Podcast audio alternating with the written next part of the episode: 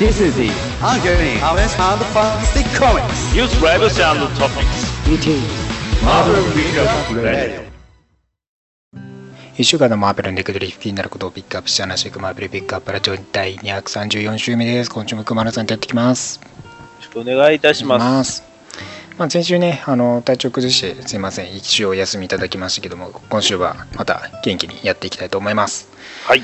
えー、まあいよいよね、やっぱ今週末といえば絶賛公開中です。ファースパイダーマンファーフロムホーム。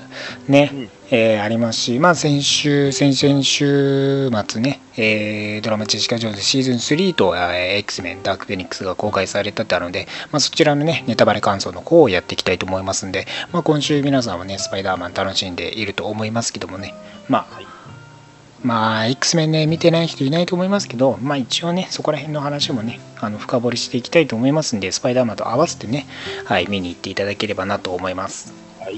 はい。ということで最初のコーナーです.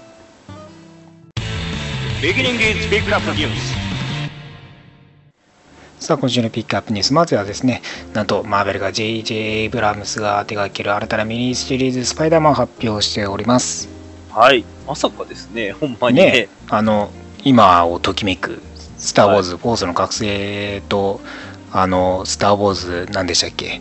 えっ、とスカイウォーカーの夜明け？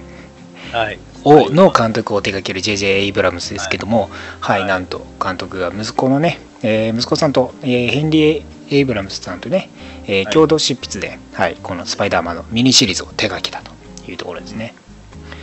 はいまあ、最初にね、話が来たのは、およそ10年前、はい、に、まあ、コミック制作のためにね、あのエディターのニック・ローと連絡を取り始めたらしいんですけども、まあ、最近ようやくね、このコミックでのアイデアが、えースタートしてきて、ようやく制作されたというような形ですね。10年前の知名度と今の知名度。今の知名度全然違うね、エイブラムスは特にね。ね。そうなんです。ね。まあどうなっていくかですよね、えー一応、まあ、新たなオリジナルのヴィランとしてカタバラスというキャラクターがね登場してくるわけですけどまあ、はい。ピーター・パーカーと彼の最愛の人物メリー・ジェーン・ワトソンに焦点を当てたはいシリーズとなっていくと、はい、アートはサルピチェリがですね。担当して全5号のミニシリーズになります。はい。はい、ぜひね、これ9月から発売予定となっておりますんで、あの監督が手掛けるスパイダーマンね、ぜひ読んでみてください。はい。はいえーそしてハロウィンコミックスペース2019年のコミックが発表されております。はい、その中でなんと、ロードトゥアイアンマン2020ですね、が、うんはい、配布されるというところですね。えーまあ、この、まあ、ハロウィンコミックス、コミックフェスといえば、まあ、ハロウィンの時期に、まあ、あのフリーコミックブックデーみたいにコミック配布をするんですけど、えーまあ、今年もねやるというところで、まあ、結構ねこのハロウィンは最新のコミックというよりは、まあ、ちょっと前のねあの発売されてたコミックとかを、えー配布しているような内容が多いんですけど今回あなんか完全新規というところで「ロードトゥアイアンマン2020」といはいうコミックが配布ですね。えー一応ライターのダンスロットとアーティストのバレリオ・シッチによって描かれですね、えーまあ、勧誘の内容では「 Road to Iron Man 2020」はここから始まる。明日の夢の頂点から想像力の最前線まで一人の男は常に冒険の最先端を飛び越えている。あなたは彼の名前を知っている。トニー・スタークはアイアンマンだ。そしてアイアンマンはアイデアだ。常に変わり常に進化する。限りないアイデア。未来は今だ。ベルトを締めて。というところで。あのー今回のまあ2020っていうアイアンマンのキーワード的にはやっぱり、えー未来世界のアイアンマン2020がいるわけですよ。そうですよね。はい。で、まあ、初登場はですね、えーまあ、1984年ですね、えーマシンマン2号で初登場しててで、まあ、トニーの叔父であるモーガン・スタークの息子のアルノ・スタークがこのアイアンマン2020になってたわけですよ、まああんまりねヒーローっていう感じというからまあ嫌な嫌なやつって感じですけどね。でまあこのね現実性がこの未来世界に追いついてくるという形でこのアイアンマン2020っていうキーワードが今回重要なね、はい、アイアンマンの新たなストーリー展開になっていくような形になるというところですね。未来だと思ってたものが追いついてしまった結そう果、なんですよ。ストーリーにどういった変化を及ぼすのかというところそうなんです。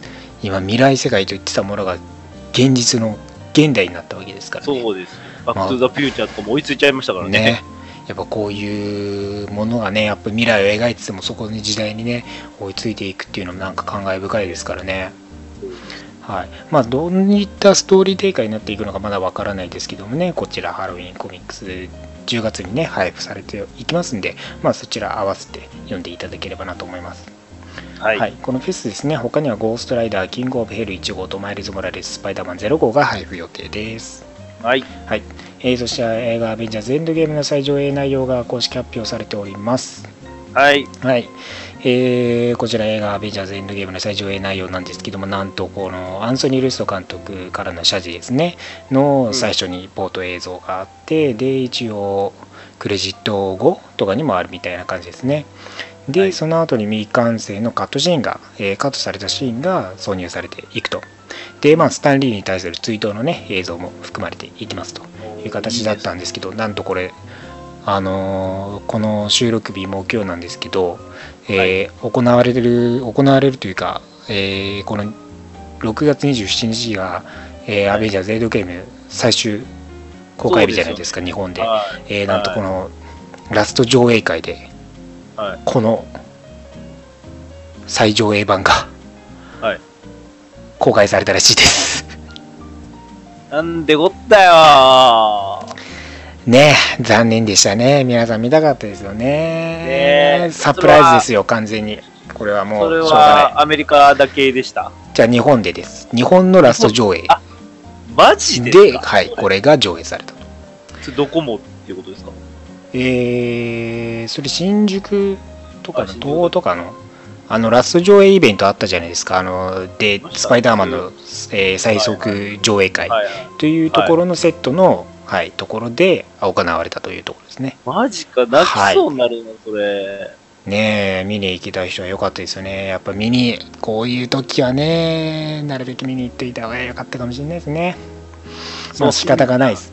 まあでもこのカットシーンとかのほぼほぼはですねほぼほぼ映像あのディスク版とかの特典映像に含まれる内容になってますんでまいや、でも先に見れるの、しかも劇場で見れるなんて、そんな、あねまあ嬉しいことないで。すからねまたまあでもこういったねサプライズもあったりしますのでぜひね今後の MCU にも皆さん期待していただければなと思いますはい。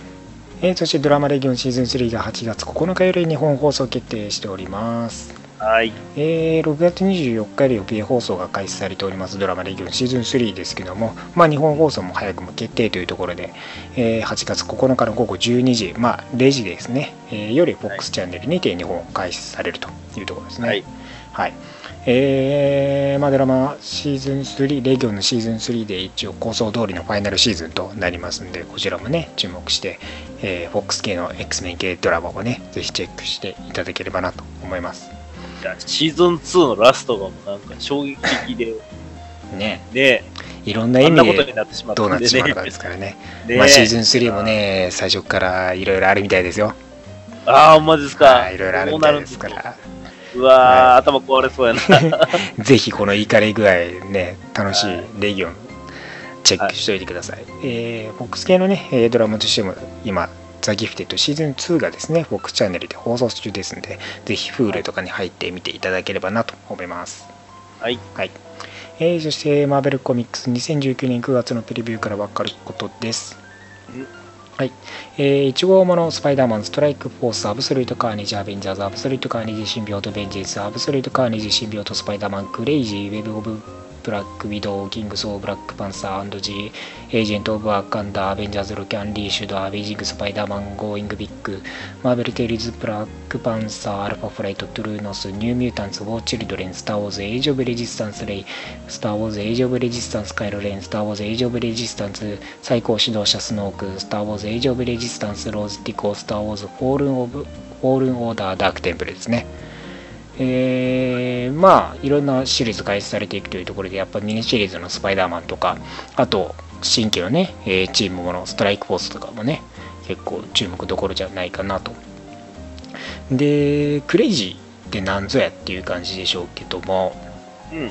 クレイジーというねワンショットがまあマーベルコミックスのポップカルチャーの、まあ、パロディ系のねコミックはクレイジーっっていうね、まあ、よく使ってたんですけども、まあ、そのワンショットが発売されてきて、まあ、このクレイジーのマスコットであるオブノキオザクランが登場してくるとまあなんかねピエロピエロものの病気的なやばいやつっていう。それこそ本当にクレイジーという名のねまあパロディとかね、まあ、ブラックユーモアみたいなこう気が狂ってる系のコミックなんで、まあ、気が狂ってるっていうか、はい。まあ、なんかいろいろとねあのーまあそうなんか変な系の多分コミックになると思うんではい。まあそちらもねなんか一回読んでみていただければなと思いますで、あとね、えーまあワンショットものとして、えー発売されているんですけどもえーニューミュータンズ・ウォー・チルドレンをですね、ライターのクリス・クレアモントとアーティストのビル・シンケビッチによって描かれ、まあ、えーマジック、ルフス・ベイン、キャノンボール、サイファー、ミラージュ、カルマン、サンスポットといった同じのメンバーが登場してきて、まあ、過去のね、ストーリーですね。えーニューミュータントの知られざる過去のストーリーが描かれて、まあ、ウォールックが悪夢を見た時凶暴になり始めて、まあ、さらにそんな中でマジックの内なる悪魔ダークチャイルドが解放されてっていうやばい状況になっていきますよというところですね。はいで、あ、キティプライドがね、ゲスト出演するというところですね。で、新たなシリーズとして、ブラックパンサー &G エージェント・オブ・ワーカンダが発売されてですね、えーライターのジム・ザブとアーティストのラン・メディナによって描かれですね、えーワスプ、オーコエ、ケイザー、ゴリラマンなどのアベンジャーズサポートメンバーがね、マーベル・ユニバースで最も深刻な脅威に対処していくというような感じですね。はい。まあ今もね、あの一応アベンジャーズマウンテンでサポートキャラクターとして、まああのグランドメンバーみたいな感じでね、まあグランドスタッフっていう感じでこう、まあ、情報収集とかね、現場でのこういろんな情報、まあ、サポーアベンジャーズをサポートするためにっていうところでう裏で動いているようなキャラクターたちなので、まあ、そこら辺が中心として描かれていくというところですね。メタ的なことを言えばいつでも出せるよみたいな感じの、ねそういうことですね。はいはい。まあ、次元間にもとらわれずにねいろいろと情報収集あ未知のね脅威の情報収集を集めていくらしいのでぜひ注目しておいてください、はい。えーそしてマーベル80周年を記念したワンショットとしてアルファフライトトゥルーノースですねもう発表と、えーカナダチームのアルファフライトにちなんだカナダ出身のライターとアーティストによって描かれるコミックですね。はい。はい、えーライターのジム・ザブ・ジェド・マッケイ・エド・ブリッソンアーティストのマックス・ダンバージブリル・モールセット・ファンスコット・ヘップバーンカバーはニック・ブラッドショーが担当と、えーまあ、アルファフライトの秘密の歴史を見ることとなりですね。それはデパートメント H のファイルに深く関わってくると、えーまあローガンとかがねいたチームとかでね、まあ、そこら辺も関わってくるよというところですね。えー登場キャラクター一応パーク、スノーバード、ノーススター、タリスマン、マリーナ、えーガーディアン、ビンディケーターらが登場してくるというところ、おなじみの、はい、アルファフライトチームもやってきますというところですね。えーまあ、ワンショット系、まあ、はは今回ね、9月から始まるシリーズはそんなところで、で、あとはそうですね、アイアンハート15ではリリー・ウィリアムズがワカンダでの任務中に自分の胸像と戦うかもしれないという流れですね。はい。で、ムーンガールデビル・ダイナソン47号ではなんと、ルーネラーね、まあ、マーベル・ユニバースで最も賢い人物としてみ認められていたわけですけども、それはリード・リチャーズが死んだと思われていた時の話であると。どちらの頭脳頭脳がね、最も賢いと、この決着をつける時やってきたというところです。はい。はい。お頭脳対決が見れますね。ーなるほど。はい。大人げないな。リードがね、はい。はい大人げないですね。ね、俺が一番賢いんだよって言い始めるから。はい。えーそしてイモータルハルク24号でですね、えーブルース・バナーは血まみれで残忍な終わりを選択しそれが地球の全生命に影響を与えるとされております、えーでチャンピオンズ9号ではチームを去ったマイルズ・モラレスが帰ってくるんですけどもチームに関係する人物の裏切りに遭ってしまうというところですね。はい、で9月は結構メリー・ジェーン・ワトソンが注目を浴びる、えー月で、まあ、フレンドリー・ネバーフット・スパイダーマン12号では MJ にスポットライトが当てられて、えーアメージング・スパイダーマン29号でも最近の MJ の決断がピーターの人生を激変させると。で、まあ、JJ エイブラムズがね手掛けるスパイダーマンでも MJ は中心人物になるというところですね。でランナーベイズ、えー25号でですね。まあランナーベイズってどちらかというと世界を救うスーパーヒーローチームというよりかは、まあ、家族的なね、あの面を描いていくようなヒーローチーム、まあ、ヒーローチームというか、まあ、ヒーロー家族みたいな感じでね描かれ方をしてたわけじゃないですか。まあそんな中でロサンゼルスを守るための新たなスーパーヒーローチームをね結成しようと、まあ、謎の人物が彼らを勧誘してくるというところですね。はい、ねランナーベイズがみんなこうねそのヒーローチーム結成にね賛成していくのかですよ。ようやくなんか公的に認められた存在になるかもしれないと。そうですね、まあ、ヒーローチームとして活動し始めるかもしれないって感じですね。はいはい。まあ多分無理でしょうけどね。多分なんか空中分解か。ね絶対しないやりたやりたくないっていう人出てきそうですけどね。ねえーでパニッシャー15号ではパニッシャーはニューヨークでの戦いにおいて他のヒーローたちと協力するんですけどもまあはいまたバロンジモが新たなサンダーボルトを結成してきて対立するというところですね。はい、で、アベンジャーズ24号ではジョニー・ブレイズによって解放されたコズミック・ゴーストライダーとアベンジャーズが対決するというところですね。まあ、ここの話に関しては、えーこの後のコミコミックレビューの方でのガーディアンズ・ギャラクシーとつながってくるんで、そちらもね、はい、聞いていただければなと思います。はい。はい、で、安価で過去の作品が呼べるトゥルービリーバーズは、ハルク特集となっておりますんで、ぜひ読んでみてください。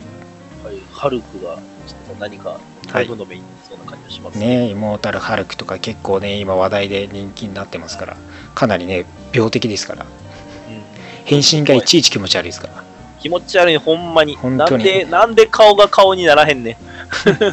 顔じゃないとこから顔が出てきますからねあれね。ほんと気持ち悪いですからぜひ読んでみてください。はい。ということで今週のピックアップニュースは以上になります。はい、えっと.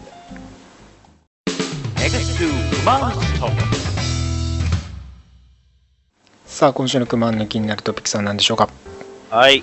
はい。気になるトピックスはですね、うん。まあ、ずっと僕、ツイッターでですね、うん2週間ぐらいかけてですね、ほうや頑張ってたんです。はい何を？毎日毎日。トーナメントをね、ほアンケート機能を使ってね、うはい。一体どんなトーナメントやってたんですか？トーナメントやってたんですよ。MCU のキャラクターって、うん。なんか、あれじゃないですか、そのひ結局ヒーローにやっぱり視点がやっぱ移ってしまうことが多くて、はいはい。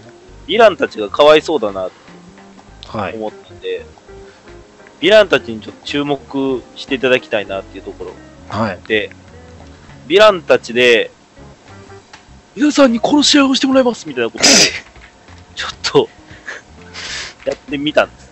トーナメント的に。はい全然似てないですけどね いやいや、モノマネなんかしてないです、僕今。ああそうですか？モモネなんかしてる。あそうですか失礼しましたしてないです。はい全然してない。えーっとね、はい。MC、まあ全部じゃないんですけど、ちょっといろいろ省いたんであれなんですけれども、えーっと、まあ一個一個言ってみましょうか。なえーっと、ロナン、ウィップラッシュ、エゴ、うん。えーブロック・ラムロー、なんうんかあの、クロスボーンはいはい。ス・バルチャー、えーアルドチ・キリアン、えーキルモンガー、マレキス、えーとウィンター・ソルジャー、これ洗脳時、うんうんうん。えーとウルトロン、ロキ、ヘラ、46、えーアイアアイアンモンガー、アボミネーション、レッドスカル、サノス、イエロージャケットで、殺し合いをしてもらいました。あれあはい はい。はい。えー、ということで、トーナメントをやったんです。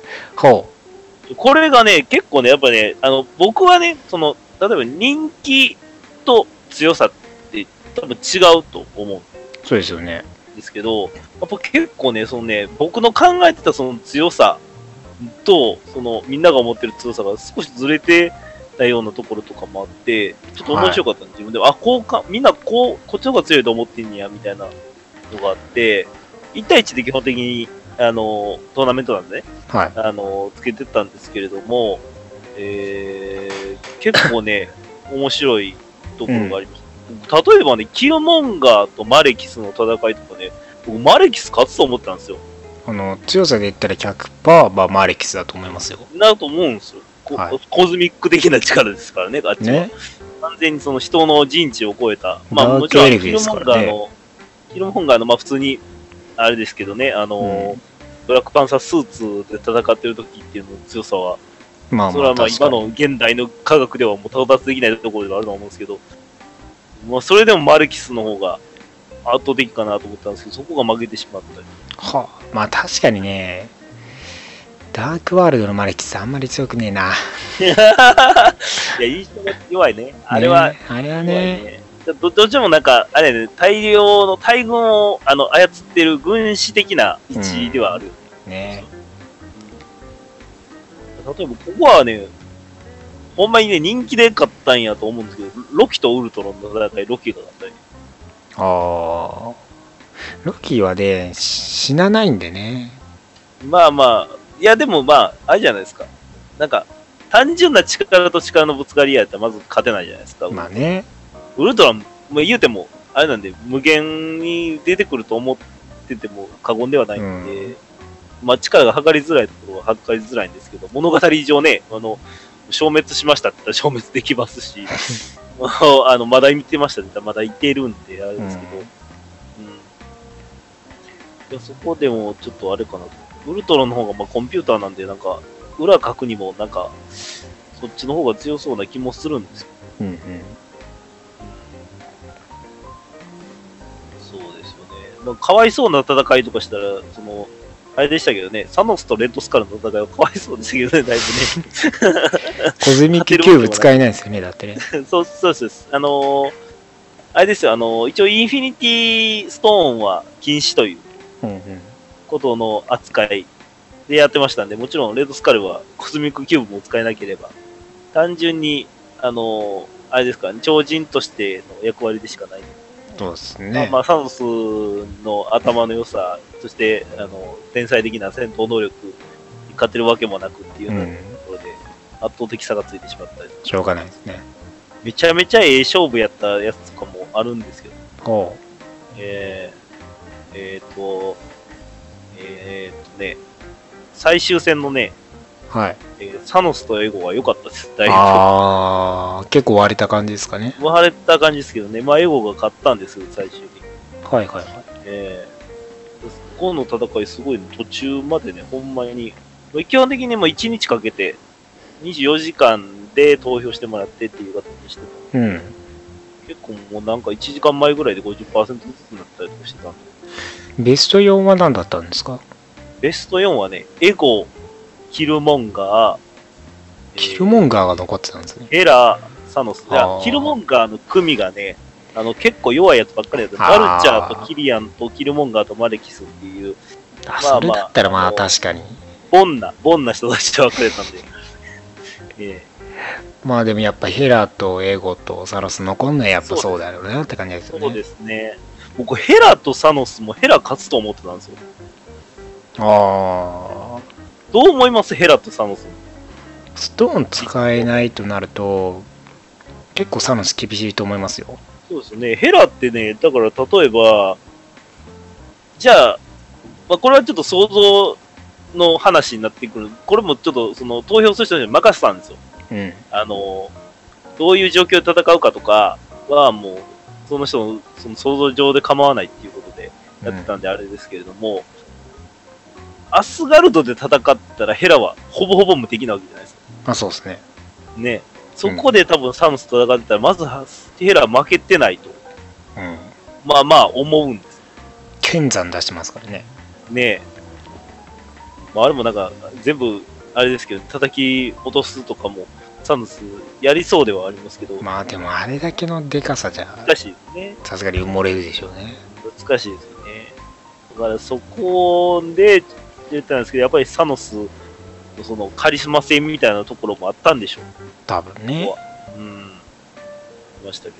まあまあ、でもまあ、やっぱりエゴなんですよね。星、星ですからね。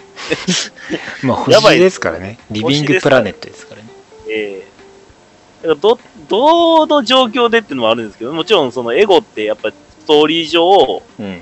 高校やが起こったという状況なんで、まあ、うん星にいる状態で始まってるじゃないですか。まあまあまあまあ。星にいる状態で戦ってるじゃないですか。これがもう、だから、サノスが別の星にいるときに、思いっきり、あの、突撃してきた、星が突撃してくるみたいな攻撃があったら、まあ無理ですよね。はまあまあ無理。い。そりゃそうメテだ。オ的な。無理ですしさすがにストーンないと無理でしょうね。ももちろん核が守られてるんで、奥底で。はあれさえ守りゃ、本当にエゴは勝てないですし。だからね、見たかったのは正直ヘラとエゴの戦いは面白かったかもしれないですね。い。うーん。ヘラがね、どれくらいの力がそうなんですよ。あるのか正直未知数なんですわかり。未知数ですね。そこ、どこまで強くなるのかって未知数。そうそうそうそう。強すぎて計り知れないっていう感じ。そこら辺でね、僕もね、あれなんですよ。あのーえっ、と、ドルマム外したんですよ。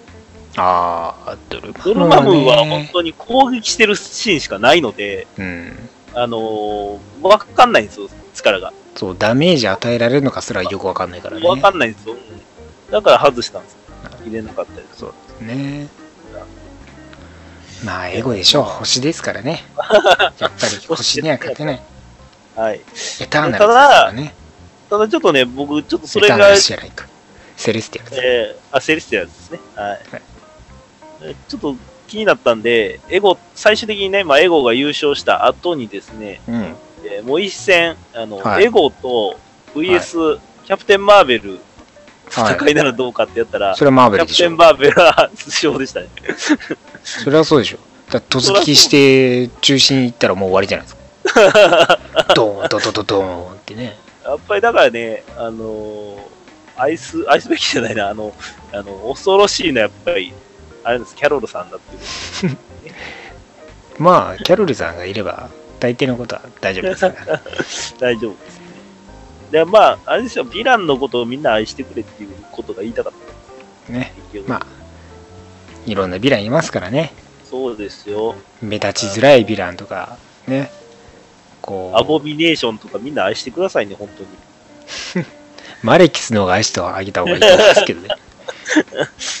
もっとみんな愛してほしい。ねね。はまあ、ヴィラン系もね、かなり魅力的なキャラクター多いですからね。ぜひ、い。はい。はい、ヴィラン視点に立って映画見なよ見直していただければなと思います。ヴィラン視点に立てるかなどうやろうちょっと難しいかもしれないけど。まあまあ、あの、そうですね。こうやったらみたいな妄想とかをしていただいて、はい面白い。皆さんもマットになってください。マットになってくださいね。マットタイイタンになってください。マットタイタンにはなれへんから。タイタンで生まれなかった。マッマット、マット、アースか。マットアース。はい。はい。ということで、今週もためになる話ありがとうございました。ありがとうございます。NEXT Comics Reading さあ、今週のリーフレビューです。えい。はい。今週、まあ先週ですね、まずは、えーガーディアン・オブ・ザ・ギャラクシー6号ですね。うんえーいよいよ死亡したサノスが、えー誰かの中にね、はい、まあ自分の意識を埋め込んでいて、まあそれが誰かというところがね、まあこうガーディアンズとかね、あのダークガーディアンズとかもね、こう探してたわけですけども、で、まあその後、なんとね、その探していた一番筆頭の兄、スターフォックスが実は、はい、サノスの意識が埋め込まれていたというところだ埋め込みやったんですね。すいところですよね、そこね。ね、はい。実の兄だったっていうところですね。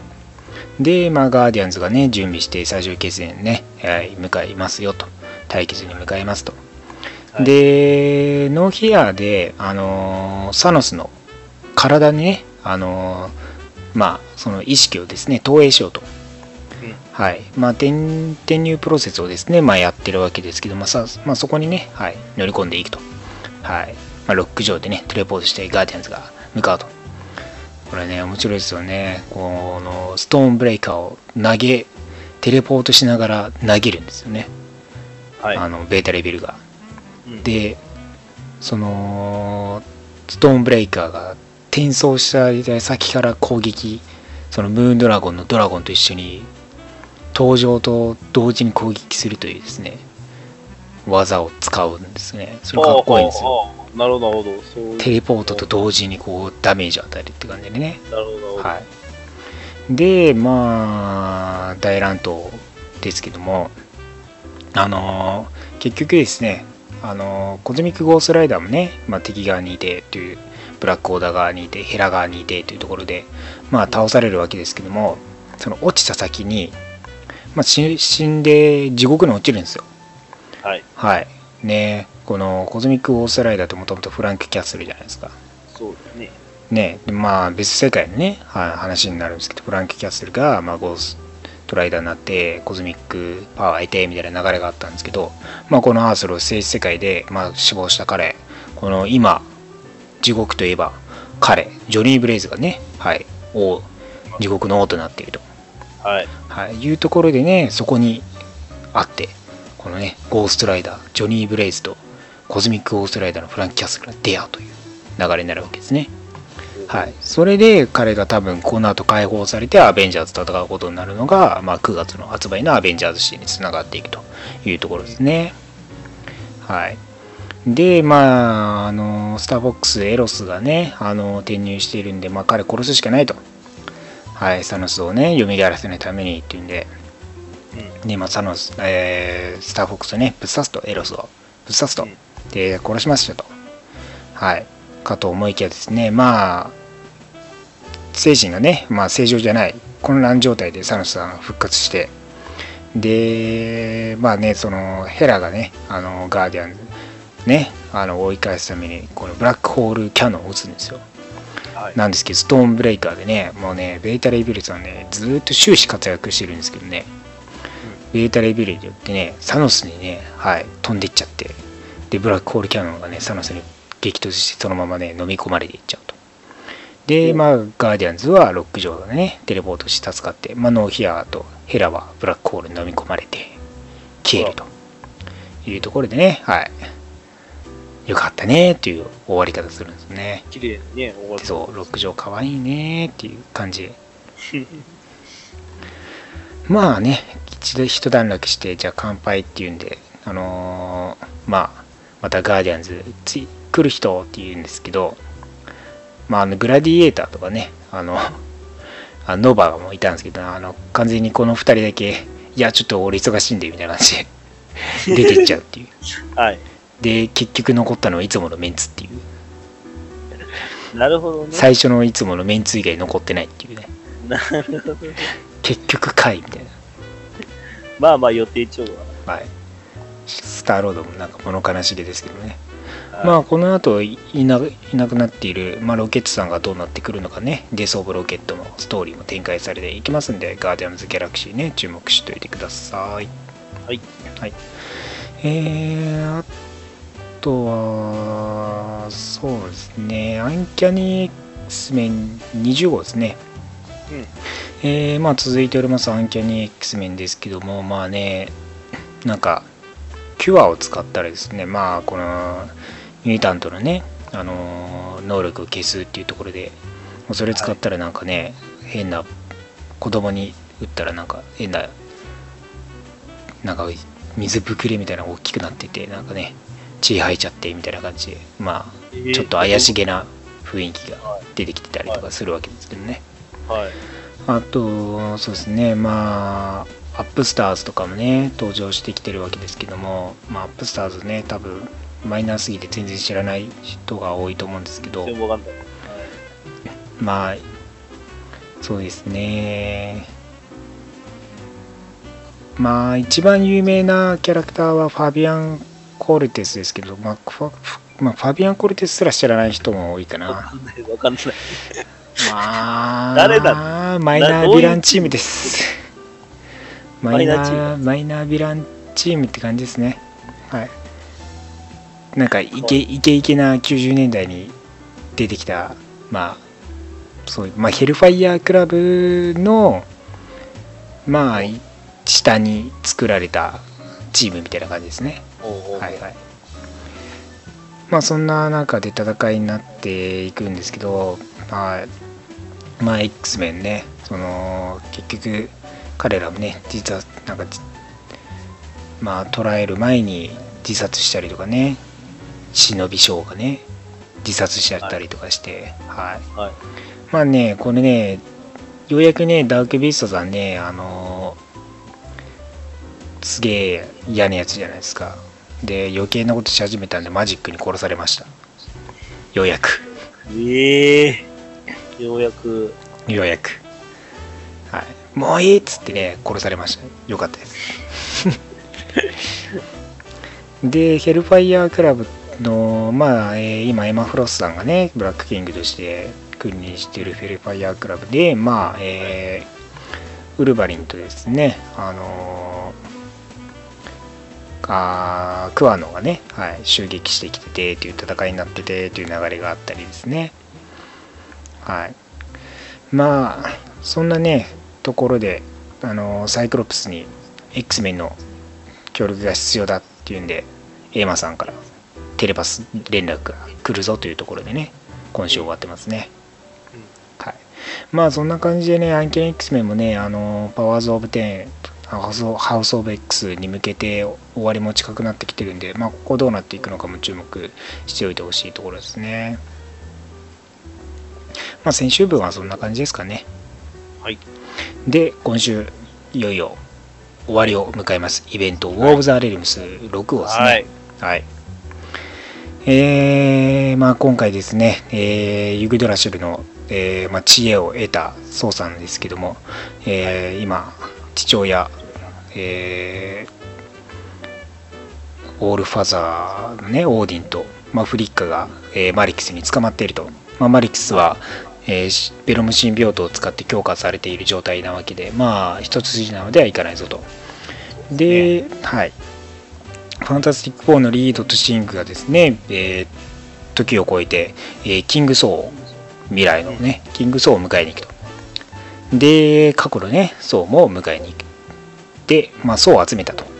まあね、ゴッド・オブ・サンダーから続いているこの3人のソーの時代のね、キャラクターが一堂に会すると。で、そこにですね、まあ、バラバラになった、えーアルティミット・ムジュールにはね、無理やり復元させて現れたジェーン・フォスター・ソー。ね、はい。はい、現れて、そう4人で、はい、マリキスと戦いに行くぞとはい。いう流れですね。まあ、本当集大成な感じですね。そう、ゴッド・オブ・サンダーから、マイティ・ソーから、まあ、ジェイ・フォスター・ソーのね、ストーリーも描かれてきてましたから、まあ、そこら辺を本当に全部をこう、包括するような、えー展開ですね。で、まあ、ニューヨークシティでもですね、フロストジャイアント、ローフェイがですね、あの、マイティー・ソーの映画でもね、登場してきた、いにしえの冬の小箱をね、食べちゃうんですよ。で、強化し、強化されちゃうんですね、だいぶ。はい。もう氷、氷のね、強化状態なわけですよ、もう。ね。で、まあ、そんな中で、まあ、ヒーローたちと戦ってるんですけども、氷漬けになったりですね、また、ね、そんな中で、デアデベルがね、剣を持って立ち向かっていくと。で、マリックスもね、なんかね、シンビオートでね、なんか、そのダークエルフを絡めてね、なんか指揮官に置いて、統制ですよね。完全統制してる状況なわけですよねち。ょっとかっこよかったですね。あの姿で。ね、ちょっとね、か王冠みたいな感じでね、あの、ね黒い、ね、王冠みたいな感じになってましたしね。ね。このね、戦いですよね。で、まあ、デアデビルもね、あのね、ローフェイの口にね、ぶっ剣ぶっ刺すんですけどね、飲み込むんですよね、これ、ローフェイ。ね、はい剣ね。そうなんですよね。ねどんだけって感じですけどね。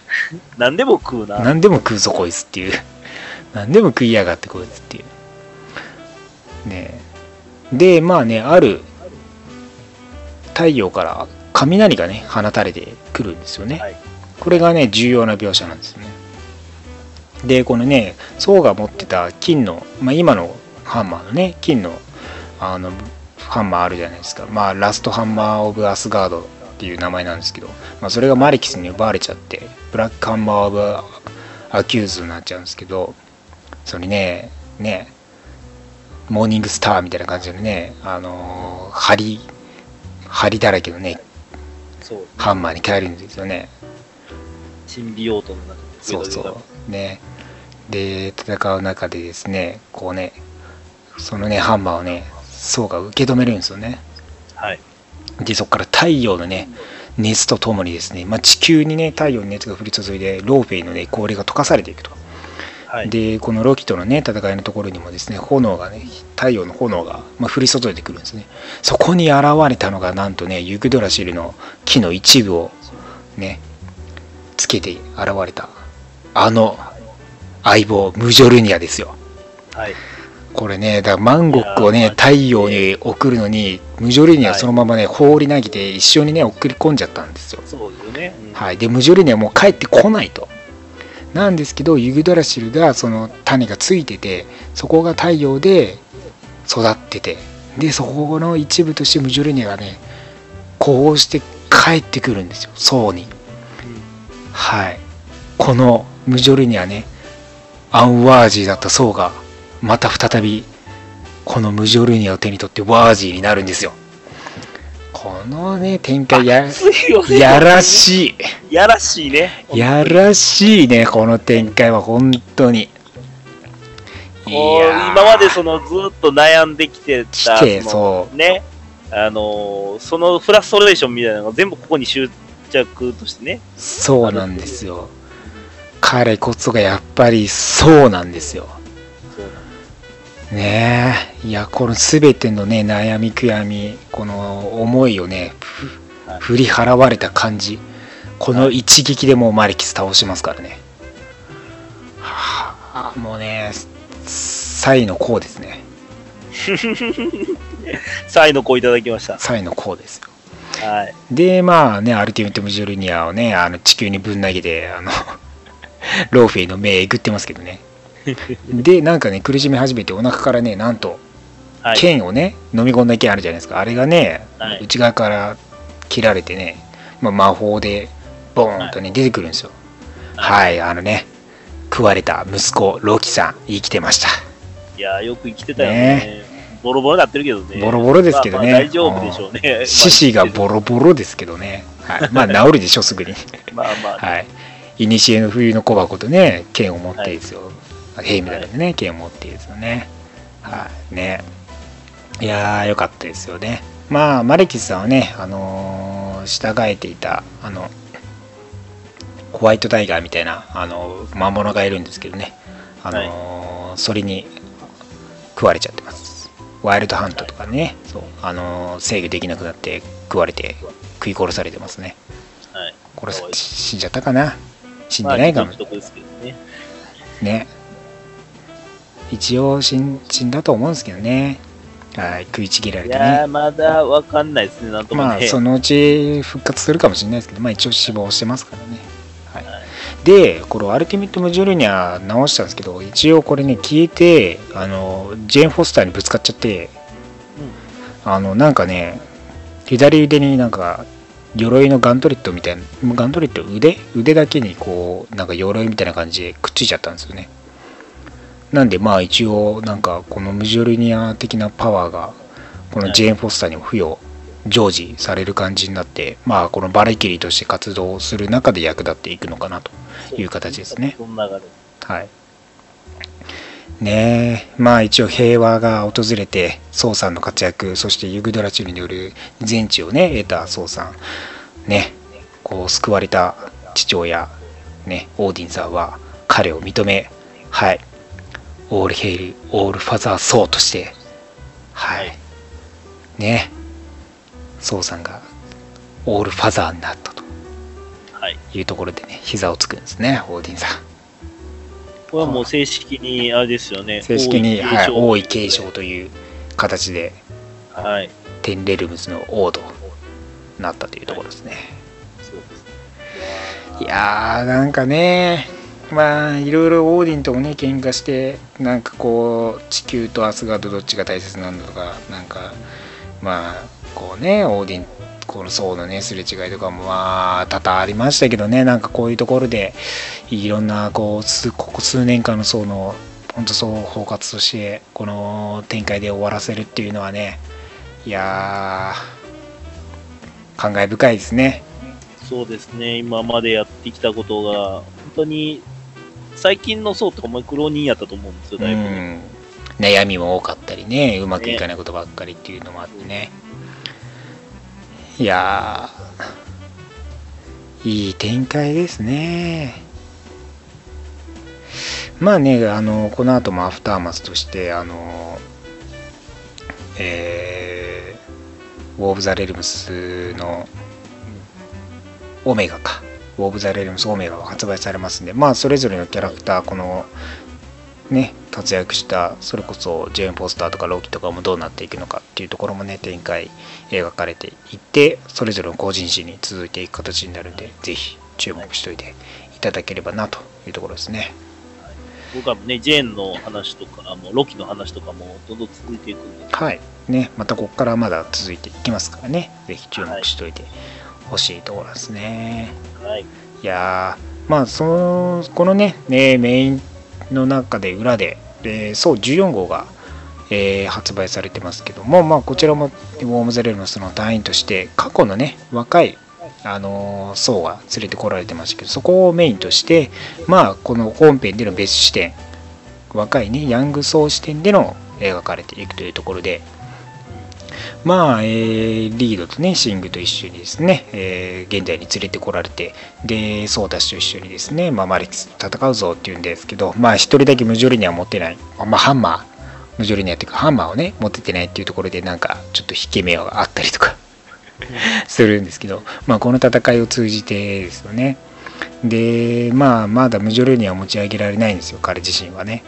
で、まあ、キングソー、未来のね、ソーとかもね、はい、まあ、彼をね、あの、こう、サポートしている形ではあるんですけど、で、現代のフリッカとね、その、まあ、フリッカが、こう、べ暴ね、あのー暴走状態になっているベノムがですね、まあ、食われそうになってるところでですね、まあ、彼が覚醒して、電気バリバリで、ついに無常レーニアを持ち上げると、キングソーの。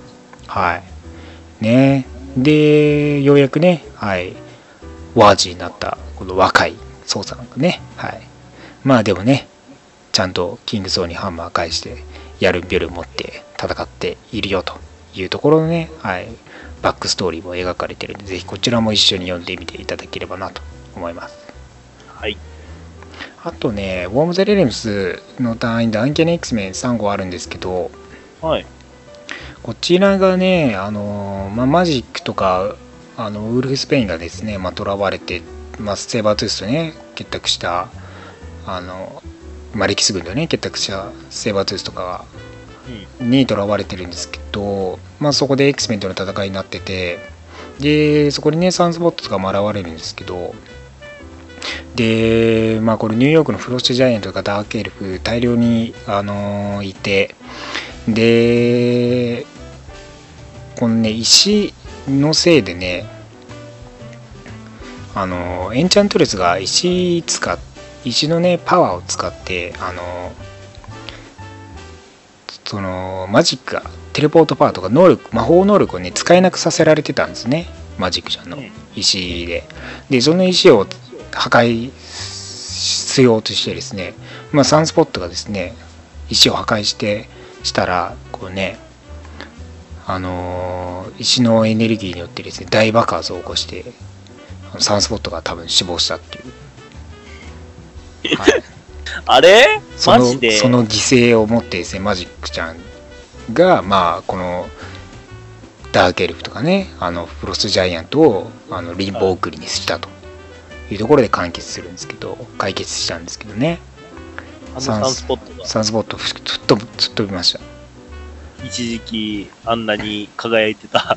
サンスポットさんがなんかサンスポットが、犠牲になりました。あらでまあセーバートゥースはちゃんとマジックさんにあの首切られてやられてます。まあどうせ生きてるでしょうけど。ー、まあ、首チョッパーちゃんとされてますね。はい。まあねこのバルキリーのね、えー犠牲となった遺体とともにですねまあ霊体としてこのバルキリーの霊体と一緒にサンスポットも霊体としているんであの、うん。死んでます。いやー、わからんね、まだ。一応一応死んでます。犠牲とななりました。えー、ダコスタくん。うんねえ。まあ戻ってくるんじゃないですかそのうち。まあまあね、多分。今は使いどころないと思うんであれですけど。まあねえアベンジャーズ結成したりして大活躍してたんですけどそうですねなんとも言えないこう犠牲となって消えてましたけどねあんなにボス感出してたの？でもうもう一暴れくらいしするかと思ったんですけど意外とねっていうところですよねね。はいまあ他にもね「えーウォーブ・ザ・レムス隊員出てるんでぜひチェックしといてくださいはい。はい。あ、と、ウルヴァリンエグジットワウンズっていうワンショットが発売されてまして、まあ、このウェポン X 時代というかね、まだ洗脳されていた時代のウルヴァリンの描かれ方とか、あと、アフターマス、ヨハ、ウルヴァリン、キティプライドって日本、謎日本語で、あの、日本舞台としてね、はい、ストーリー展開もされてますから、ぜひ読んでみてください。はい。まあ、アンソロジー形式でね、いろいろと読める形になってるんで、ぜひチェックしておいてください。まあ、ウルヴァリンとローガンの、あ、ウルヴァリンとベノムの戦いも描かれてます。はい。はい。そんな感じですかね。今週は他なんかあとありますか？そうですね。あれですね。あの、あれですね。スパイダーハムくらいですかね。ああー、スパイダーマンアニアルにね、ピーター・ポーカー大特集の、そうですね。ピーター・ポーカーしか描かれていないアンソロジーが出てますからね。これ何なんですかね、これ。あのね、まあ、スどパイダーハム好きのためのスパイダーハムコミックです。そうですね。はい。まあ、ぜひ個、人的にはあれですけどね。あの、コングピンが好きです。あコングーピンがね、確かに。コングピン。コングーピンとかいいですね。まあ、いろんな動物化したキャラクターが出てきてますんで、ぜひチェックしてみてください。はい。はい。ということで、今週のリークレビューは以上になります。はい。ありがとうございま.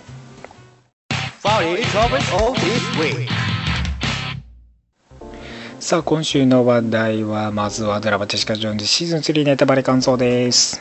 はい。はい。ということでですね、えー6月14日より Netflix にて配信されておりましおります。ジェシカ・ジョーンズシーズン3ですね。えーいよいよ Netflix ドラマシリーズの最後というところになりまして、はい。いやー、まあどうですか。まいやほんまにね、最後っていうことであ、ね、うん。本当にね、なんでしょうね、ずっとその、覚悟しながら見てた感じですけど、やっぱりなんか、あれですね、誰も幸せになれないんだなっていう。いや、ジェシカね、まあまあ、その、シーズン2の最後で、はい。まあ、お本当のお母さんがね、まあ、パツィに殺されて、まあ、はい。パツィとはね、はいもう関わり合いたくないと、ジェシカさんは。まあ、一応、その、まあ、ヒーロー的な探偵業を続けてはいるんですけどね。ですけど、まあ、社会的にね、地位もなんか、そうそうまあ一定の地位はこう、まあ、知名度もね出てきている感じですけどその、ヒーローとしての活動をしてるけども、なんかヒーローというよりかは、ヴィランチックな扱いされてたりとか、世間世的には、間的にはね暴力振るうみたいなね、はい。まあ、そういう狭間でね、まあ、苦悩してますよジェシカ自身もね。その世間体の感じがね。なんかヒーローのその、なんでしょう、助けてくれるっていうイメージよりかは、なんか、暴利で金を取るみたいなイメージを思われてる、かわいそうなことですかね。ね。まあすパツィがねその能力得てからもうヒーロー ねヒーローになりたくて。でだいぶ暴走気味になってくるわけですけどまあ。いろいろな、ちょっと、でパッツィの回、いろいろありましたけど、パツィの回はねは苦いね。い苦いね、本当に。あの、なんでしょう。まっすぐなんですよ、パッチは。結構、その、ヒーロー願望がね強いんですよねで、その、親友である、もちろんジェシカのうん力になりたいし、姉妹同然もねうんで、ずっと、まあ、姉妹同然でありながら、憧れの存在でも同時にあって、こうなりたい。こんな強い力を持ってて。で、うん。ジェシカはその強い力を持ってるけれども、その、自分の使いたい使い方じゃないんですよね。うん。ジェシカの使い方っていうのは。うん。パッチー的にはその使いたい使い方じゃなくて、まあうまく使えてないですよね。そうそうそう、私がもし力を手に入れたらこうしたいっていうことが力を得た結果、ああいう暴走になるうん。ということなんですよ。まあ。フラストレーション的に溜まったものが、なんか、いろいろ、まあ、母の幻影とかを見ていたりとか、うん。うん、何か、その、欲に駆られた部分っていうので暴走して、そうね。おかしくなっていく。まあ、ジェリーもねその、まあ、病気でココーガンもねその病気でいろいろと苦悩する部分がありまあ、そこにどう向き合っていくのかっていうところで過去の恋人をね、探し出したりとかしてるし。で、まあ、ジェシカ自身もエリックっていうね能力者とバーで出会うわけでまあ全ての元凶はこいつなんですけど。うん、そうですね。はい。ねなんかこう人の悪いまあ犯罪悪悪を感じ取るんですよね人の。悪意、悪意というか、まあ、こいつが悪いやつやなって思ったら、自分の体が反応して頭痛が起こるという。悪いやつのレベルによってどんどんどんどんねその段階的にその頭痛がしちゃう体調悪くなるんですよね。でもう完全な悪人に触られちゃうともう敬礼を崩すぐらいになっちゃうわけですね。えで、まあ、エリックが結局その犯罪を犯している悪人を、まあ、認識できるからそれをネタに落としてお金を取ってたと。でそれをネタにした人物がいてそれであのジェシカは刺されちゃうと。ーはい。はい。でエリックをね狙って刺されちゃうと。でその相手がサリンジャーだと。まあそのサリンジャーがかなりまあ頭脳派でね、まあ、頭が切れてそのジェシカよりもねうまく立ち回ると。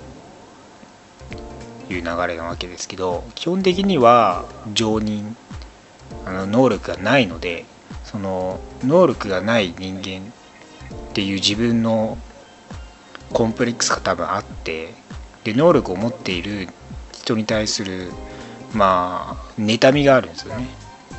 でその世界この世界の不不公平さ。を、まあ、妬んでいるっていう感じなんですけど。ものねだりではあるんですけどね。うん、だからまあ能力者をこう割と面の敵にしてる節があるんですけどしてねますし、能力を持ってるってだけで、何か因縁をつけるようなところ、悪い言い方をするようなところっていうのがすごいあって、はいまあやばいやつですよ。基本的に。やばい。本当になんか、あれですね、自分を善と思ってる悪ほど、そうそうそう。その気持ちの悪いものはないというか、自己陶酔がすごいんですよね、うん、うん、自分に酔ってる節があるんですよね。そうなんです。うん。まあだからそういう意味では思い込みがすごいんですけど頭脳もね頭も切れるんでまあ一筋縄ではいかないっていうところなわけですよね。はで、まあ、ジェシカも、まあ、パツイもまあパツイがね被害を受けるわけですよね。結局そのお母さんをね殺されちゃうっていうところで、まあ、ようやくこう通じ合えそうな感じというかねありそうになった中で結局殺されてまあパツイの暴走がどんどんそれこそ本当にヘルキャットになっちゃうっていう流れですよねはいそうあのヘルキャットのコスチューム良かったですよねよかったですよパ。でも、これはないみたいな。黄色のタイツに それそのまんまやったらないだろうよと いやー、そうですね。ほんまになんか昭和の感じになっちゃいましたね。あれはね。昭和の特撮ドラマみたいなそうですね。いやー、でもよかったですね。薬とさせてくれるところがあったの。ネットフリーのドラマはちゃんとコスチュームをねあの出してくれますからねそうですね。一瞬とかでもねちらっとね。はいねえまあこのねパツェが暴走し始めてて結局最終的に殺人者になっちゃうんですよねはい。もう、なんでしょう。その殺すことに躊躇がなくなってい、どんどんなっていくというか、うんそういうのがあったりとか。悪人だから殺していいという殺してもいいっていうね思いになっちゃうんですよね結局ねそうすると傍から見たら結局その悪悪人と何ら変わりはないっていうねところでまあパツや最後それを察するわけですけどもね罪状を聞いてまあだからそこら辺のねジェシカがね見てて辛いですよね。辛いですよ。どんどん落ちていくパッチーっていうのはね、どうにかね助けたい部分もあるんですけどね。でも表の顔はタレントとしての笑顔で通販番組で出てる顔もあるわけです。ねあのカーディガン売ってますからね。カーディガン売っててね、これパッチーのシーズン3で出た服よ、みたいなこと言ってますからね。ね。まあお母さんのドロシーもねパツェをなんとかこう、はい。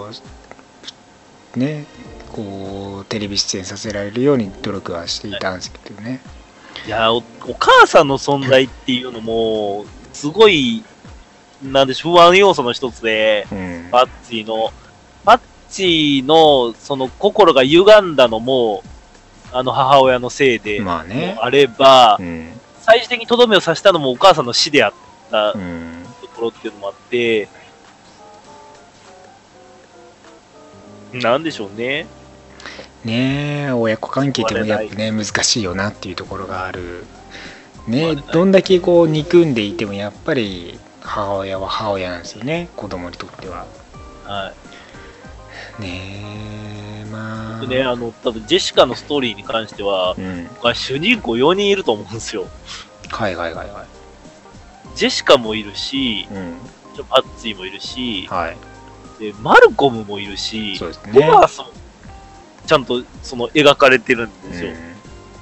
マルコムに関しては本当になんか、正義感強すぎてどっちつかずになってなんか崩れていくみたいなうん。うんストーリーだったりとか、でホガースに関しては、その、自分がもう不治の病にかかってしまって、うんどんどん迷走していって、まあ、愛を見つけるけれども、愛を取り戻すけれども、それでもやっぱり、うんちょっとしたことで、それが全てダメになってしまったりとか、そうですね。だからホーガンに関してはまあイケバリバリのねキャリアウーマンに見せかけててずっと愛を求めてる女性なんですよねね。そうだから自分が寂しいという思いもあるし一人でいること孤独にはやっぱり多分耐えられないくて愛をずっと求めてるんですけどその愛が多分自分本位の愛でしかない。から。誰からも受け入れ最終的に受け入れてもらえないっていう状況がやっぱずっと続くんですよね。だから一個、愛が帰ってきて、うんじゃあこれはいけるなと思ったら、すっごい攻めていくでしょ。うん あれがすごい怖いところもあって、でこれがいいんでしょみたいなこのわこれが私が正しいは絶対そこがね譲れない変われないそれはね死が近づいてても変われないんですよね。変われないですね。あの、で、その、まあ、その、金持ってるところもあるんで、そのお金に物を言わせていろいろやるじゃないですか。はいあれも、ほんまに一人よがりなところですしねそうで。すね結局ね。人のためというより結局人のためにやってるように見せかけといて自分のためにやってるわけですからねす。そうです。そうそうだから最終的にみんな離れていっちゃうんですよねはい。その時だけの存在でしかないという。うんまあ、だからホーガンも悲しい女性だと思いますよ。そのいや。本当の愛がまだ見つけられてないというか。そうなんですよね。うん。まあ誰も幸せにならないよね、本当に。マルコムも苦労してるよマルねコム苦労してるしね。で、ねえ。マルコムもあかんとこ、ほんまに中途半端なとこやし、それ彼女いんのに、連れ込んだ女、性的な関係。になそうってしまったりねとか、ああいうとこ断られてへんところ、本当に、なんやろ、シーいいシ人間ーズンに1で役役付けにされた時とあんま変わってへんやないかみたいな。いい人間のままでいたいんだけど目的のためにこうどうしても自分が本当はしたくなかったことをやってやらざるを得ないというところの苦悩がやっぱある。ん。そう、ですよ決ね。定打にかけるというか、本当に強い意志にとし足りないんですよね。あのうんまあそこが人間らしいというかねまあまあ、まあ、でも、そうですね。本当にあの、人間やと思います。完璧な人間をだからいないってう。いうのが描かれているわけですよねそれぞれ。あの浮気の仕方とかすごい生々しいです。リアルにああいうことありそうですからね。ね 生々しい。まあでもねせまあ基本的に誠実なね男なんでね。まあマルコも悪いやつじゃないんだけどね。どうしてもこうね。うん中途半端になっちゃうところがねやっぱりこうね。一歩こう変えられないところなんでしょうねまあでもね、ジェシカは最終的にやっぱね、こんだけね、苦悩してきててね、まあ一応解決解決事件をね、解決してっていうところがあって、はい。で、まあルーク・ケイジがね、ゲスト出演してて、あ、そうですね。あのシーンは、良かったですね。ね、まあ、ルーク・ケイジそもそもジェシカ・ジョーンズからやっぱ登場してきてて、最後もジェシカ・ジョーンズ登場してきてよかったなと思います。そう。で、まあ結局ね、これ街から離れようとするんですけどね、結局その、キルグレイブのね、声というか、はいはいまあ、逃げる。自分の中で多分そ、この逃げるっていう気持ちがあったんでしょうね。それがキルグレイブの声としてね、まあ彼女をとどまらせるっていう心境の変化になったんでしょうね。はいうんあれは決していい判断では僕はなかったような気もしないでもないですけど。なんかね、またここから事件というかね、またジェシカにとって辛い日々が続くのかなと思うとね。いやー、あれがね、結局のところね、シーズン、シーズンというかもうそのネットフリックス通じてのことですけれども、あのーあれですよ、ヘル、えーっと、あれですよ、えーっと、ヘルズキッチンですよ。ヘルズキッチンの魔力と言いますか。逃れられない。あのあんなひどい街なのに、誰もね、その、うん逃れられないし、何かしら事件に首突っ込んでしまうという、ああいうところなんでしょう。ねまあそんな形で、ネットフリックスね、えーまあ、全13話でジェシカ・ジョーンズシーズン3終わりで、えーはい。一応、デアデビル3作、ジェシカ・ジョーンズ3作、3シーズン、で、ルーク・ケイジ、アイアンフィスト、パニッシャーが2で、ディフェンダーズ1の、計はい。13シーズンですか、はい。シリーズやってきたわけですけど、はい。まあ、やっぱ結構楽しませてもらいましたね。もらいました。もらいました。うんで、個人的にはもう、最終的にもう一回ディフェンダーズシーズン2やって終わってほしかったところやってほしかったところはあるんですけどね。ここで綺麗に終わってほしかったんで、まあ、その、ジェシカに、その、あれですけど、ルーク・ケイジ出てきたのは嬉しかったんですけど、やっぱそこにアイアンフィストであったりとか、うん。デアデビルって欲しかったんですよね。ね最後に顔出してほしかった。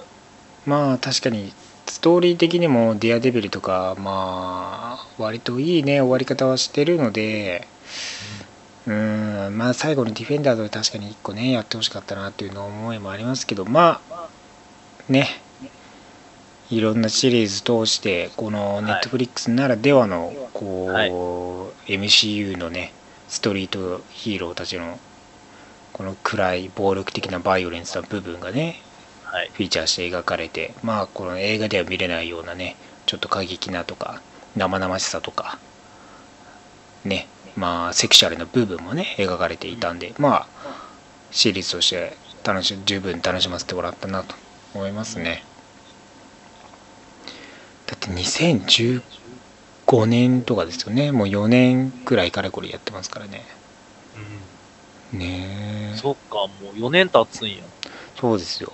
当時だってそれはデアデビルのシーズン1の話？そうですそうです。当時だってまだ日本ではサービス開始されてなかったんですよねデアデビル始まった時はでジェシカ・ジョーンズが始まるちょっと前ぐらいにねシーズン1始まるちょっと前ぐらいに日本でもサービス開始してデアデビルシーズン1見れるっていうね。みんな一斉に、そうね、アームコムクラスターはデアデビル見るために入ったもんね、ネットでね。ね。あれはやっぱそっからでまたジェシカ・ジョーンズがやったりしてね。まあこの一気配信っていうのがやっぱ画期的というかね。そうですね。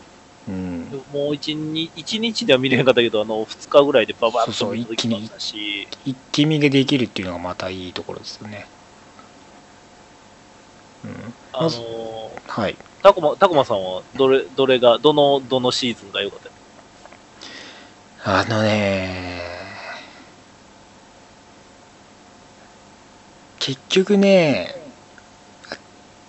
投資でデアデビルシリーズはやっぱ良かったですね。良かった。そのね、それぞれのシーズンにそれぞれの良さがあるた。良かったです。んですよ安ね。定感バリバリありましたからね、デアデビル。でもね、シーズン3、まあ、まあ面白い。シーズン3は面白い。シーズン2はね、いろんなキャラクターとかのいろんな伏線という意味でも好きですし、そのね、ディアデビルのオリジンを描くっていうところでもね、その、戦い方とかのね、その生々しさっていう部分でもシーズン1好きなんで、ディアデビル、まあでもね、ジェシカ・ジョーンズのシーズン1もね、いいですよね。キルグレイブの僕一番押すのは、存在感。ジェシカの一番、でもそのシーズン1で、ね。そのやっぱヴィランがね、やっぱね、そすごい力があるんで、そこに、その、逆にヴィランに吸い寄せられていくように主人公が動くというか、う。うん。うんそういう流れがすごく良かった。そうなんですよね。こいつさえいなければ感がすごく強いというのは話として面白かった。ねいやー、なかなかね、まあ、そうね、ジェシカ・ジョーンズ、単体で見るとジェシカ・ジョーンズのシーズン1結構強いかもしれないですね。強いです。あと2番目に挙げるならば、パニッシャーのシーズン1はすごい良かったですね。あー、パニッシャーもよかった。パニッシャーもよかったね、シーズン1のあの感じね。マジで良かったです、あれは。あのー本当にスカッとする。うん。うん。どうしても、ネットフリックスのシリーズ、あれじゃないですか。あの、もちろんその年齢制限とかの、な、はいない、その、ところなんで、暴力的なシーンってあるんですけど、後味悪いのが多くて、あれなんですけど、そうですね。ハニッシャー結構スカッとしてるんですよ、それが。うん。まあもちろん気持ち悪い殺し方とかもありますけれども、あの、なんでしょう、そのざまみろ感がすごいあるんで、確かにね。そこが良かったな。うんねえまあすこれね最終シーズン、まあ、最終、まあ、ネットフリックスのドラマシリーズは終わっちゃってまあ残念ですけどまだまだま見てないねシーズンとかあればぜひ見返していただいたりとかしてね。まあ今後もねまだ一応一定期間見れるはずなのでぜひこはい。ちらねまだ見てない方はチェックして、えー今からでもね、えー各13話10話8話ぐらいね、ありますんでね。はい、長くゆっくりね見直していただいてもいいかなと思います。別に消えるわけじゃないですもんね、あれね。はい、うんまだまだ一応ネットフリックスでは配信続く予定なので、ぜひ、ね。はい、はい。というところですね。まあ、ドラマシリーズもね、終わりを迎えたというところで、皆さん見返してみてください。はい。さあ、続いては映画ダークフェニックスのネタバレ感想です。はい。はい。いいかがでしたか？はい。これもね、なかなかもう最終作にして、はい。結構な問題作というか、っていう部分があったんですけれども、はい。いやー、そう出ますか？みたいな。いやー、あのね、はまあ、ぶっちゃけ、ぶっちゃけですよ。い、はいストーリー的にははい。普通って感じ。そうなんですよね。ちょっとね、いやまあ、最終作っていうのが決まったのが後からじゃないですか、どうしてもね。まあね、結局あね。のだから、こっから、本当は、このダークフェニックスはじめにして3部作があってっていう話だったと思うんですけれども、うん。それは起点にするっていうようなストーリーなんで、どうしてもちょっと締まりが悪いっていう部分は、うん。どうしてもあって割としてはね。うん、ここがやっぱ残念なんかなっていう部分があったんですけれども、はい。めちゃめちゃ評価ポイントが高い僕の、これもう後から言おうかと思いますけど、もう先言っちゃいますけど、はい。いいですか？ダズラー良くないですか？あのね、はい。ダズラー一番いいね。やっと出たと。そう。出る出る言われて、まあ、出る出る出る出る言われてたんですけど、ええ結局ちゃんと出なくて、はい。やっと出たよと。ダズラーのあの、まあ、もうほんまに、あれですけど、ぶっちらっと出ただけですけど、うん。あの再現力というか、まんまダズラまんまダズラー。ね。ー。よかった。まあ、ハルストーン・セイジが、セイさんがね、まあ、演じてるわけですけどね、はいダズラー自身は。はい。いやー、あれよかった。目星で歌ってキラキラしてて。そう。戦闘にも出てほしかったけどね。まあこう言えね、ばね、やっぱり今回はそのストーリー上どうしてもね、その戦闘チームだけしか出ないというところではあったんで、その学園が巻き込まれてっていうことはなかったんで、あれですけど、うん。ああ、もうちょっと、あれとね、スポットじゃなくて、戦闘に関わってほしかった。な。ねダまあ。ークフェ、ニックスですからね、ストーリーがダークニッそうそうそう原作のところも、あのー、ダスラそこが初登場ですもんね。う。そうそうそうね。まあ、ヘルファイヤークラブ関連とところに巻き込まれてますからね。はい。まあ、映画的にはジーン・グレイの最初の、まあ、事件部分からはい。描かれてて、で、まあ、エグゼビアのね、学園に来ると。で、まあ、だいぶ長くて、で、えーまあ、エンサバヌール、まあ、アポカリプス倒してから、まあ、10年、10年経ってないぐらいか。9年、8、8年、9年とか、それぐらいですかね。で、まあ、1990年代になっていると。で、スペースシャトルにね、飛ばした救難信号があって、太陽フレアがあって、まあ、それが、えー巨大なエネルギー体でっていうところがあって、はい。で、まあ、そこから救うために、まあ、ジーンがね、自分で、あの、エネルギーを全部自分の方に向けさせて、まあ、X メンを救って、まあ、みんな救って、帰還してきて、はい。と思ったらエネルギーが暴走、まあ、G のね、力が暴走し始めるっていう流れなわけじゃないですか。はい。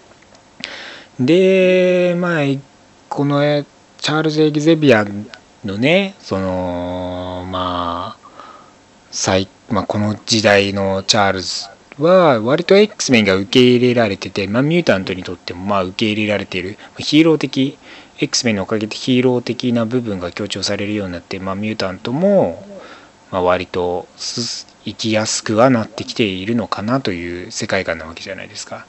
大統領とのホットライン持ってるのすごいよね。ね、大統領とホットラインを持ってて救出作戦とかねしてるわけですからねえそうでまあそのせいで割とエグゼビアが X メンに無理をさせる。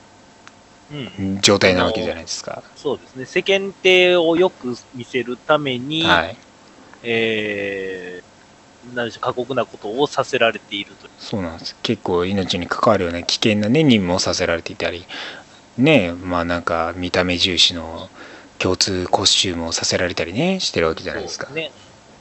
まあ、あの X メンコスチュームが、まあ、ニュー X メンのねコスジャケットコスチュームと、コミックのねジャケットコスチュームと同じ感じではあるんですけど、まあ、それがね面白いことにだから映画 X メンが始まってそれをベースで、まあ、ジャケット系にしようっつってコミックで、まあ、ニュー X メンがジャケットになって、まあ、それが逆に今度は映画にまた帰ってくるっていうのがなんか面白い転換のされ方だなと思うんですよねそうです。よね。なんか、ね、逆輸入っていう流れですよね。ねまあだからそのまあミスティークがね、まあ、そのチャールズのね感じその自分は何もしないくせに人にばっか無茶させて尻拭いは女性陣にやらせて X 名に名前変えたらいいと思います。女にばっかり無理させてっていうね。X 名時代に合ってないみたいなね。X ウーメン X ピーポーにすればいいんじゃないですかね。X ピーポーでね。まあだからそんな中でジーンのまあそのまあいわゆるフェニックスフォースを吸収しちゃったわけですよね。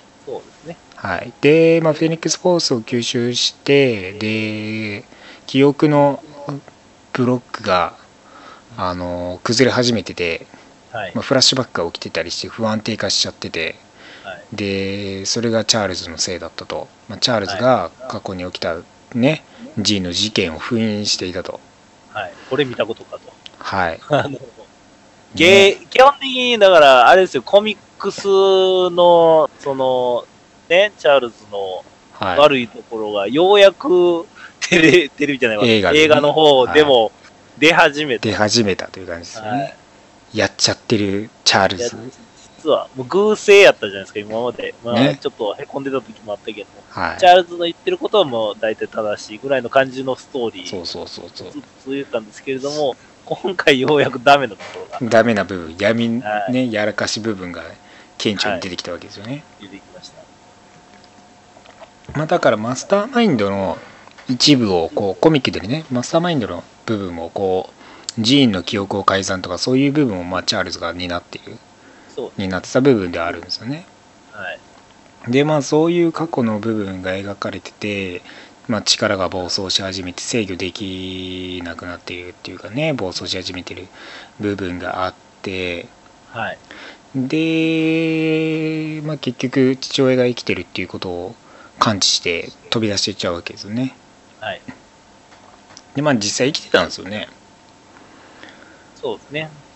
あのまあその親まあお母さんが死んじゃってまあほぼジンのせいの恋のジンに眠らされて思いっきり事故ってお母さんが死んじゃってでお父さんはもう手に負えないとでまあチャールズが引き取ってまあ父親が死んだというふうにね記憶を封印させてはじめ、物語の冒頭にその事故シーンが出てくるじゃないですか。はい明らかにちょっと父親が死んでるとは思いにくいような表現もされてたんで、なんか。そうねうん。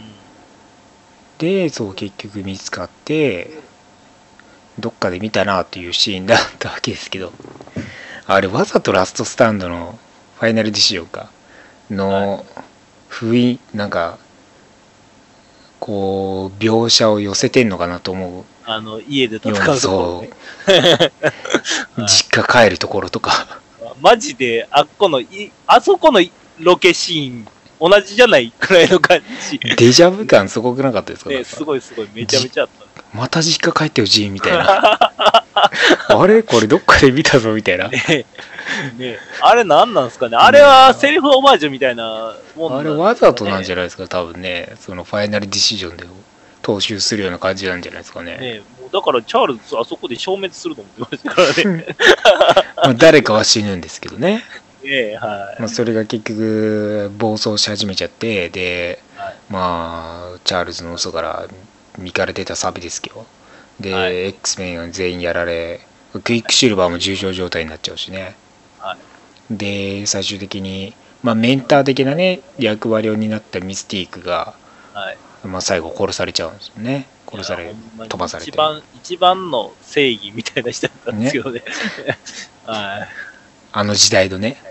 あの時代のね。ねいね歴史が変わればすげえヴィランだったのにねそうなん真逆になっちゃってますからね。あの、英雄扱い、世の中でね。もされてましたからね。まあだからまあぶっちゃけミステイク死ぬだろうなと思ってたんですよ、うん。まあ、トレーラートーレーラーでも飛ばされたあのシーンあるじゃないですか。あれ以外で出てこないですもん。なんか終盤らへんの戦闘シーンとかでも全然出る気いる気配がなかったからまあジーンの暴走のきっかけとして彼女死ぬんだろうなみたいなところは思ってたんですけど。死に方が嫌ですよね。ねえーマジでね。ね瓦礫のトゲにそう木のねトゲに飛ばされた結果刺さるっていうね。刺さっちゃってですよえねえなんかねハンクとビーストと落ち着いた関係をねこう得ていたのにねえこうやってしね殺されてしまうっていうのはねいやまあ最悪ですよねまあなんかそっからビーストも、もうほんまに終始もやもやしてるじゃないですか。ね 誰にそこをだ出すことも、まあ出し、まあちょっとフラストレーション出したとこもありますけど、うん結局的な、その、なんでしょう、行動には映ってないというか、なんでしょう、もやもやしてるんですよね。ねでそうなんですよね。だからそれねまあミスティークが死んだ後のねチャールズもなんかサバサバしてる感じがね多分ハンクはね気に食わなかったと思いますよ。もうもう本当に言うたら幼馴染じゃないですか。ね。なのに、あまりにもちょっと、なんでしょう、心を乱してないというか、うんうんあれはちょっとないなっていうのは確かにそうで自分の非を認めないですからねそうですね。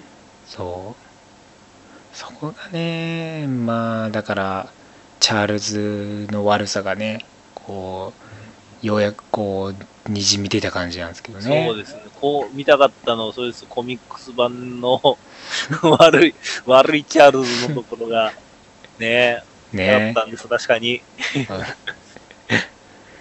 まあだからジーンがその後まあ助けを求めていったのがエリックですよね。うん。マグニートのところにみんななんで来るんだろうって思いますよね。あれは何なんですか？あの、むあのし島でしたっけ？あれは。島ですね。ジャノー社でしょうねもうね。そうなんでしょうね、結局ね。あれはジェノー社でしょうもう。まあだから島はもら買い取ったんですよね、政府から。はい。で、まあ、何もしひんかちょっと、はい。平穏にミュータントの平穏ミュータントだけで平穏に暮らそうというね。なまあジェノー社でジェノー社でいいんでしょあれは。でいいと思います。で結局そこにジーンがまた来るからね。平穏を生み出され。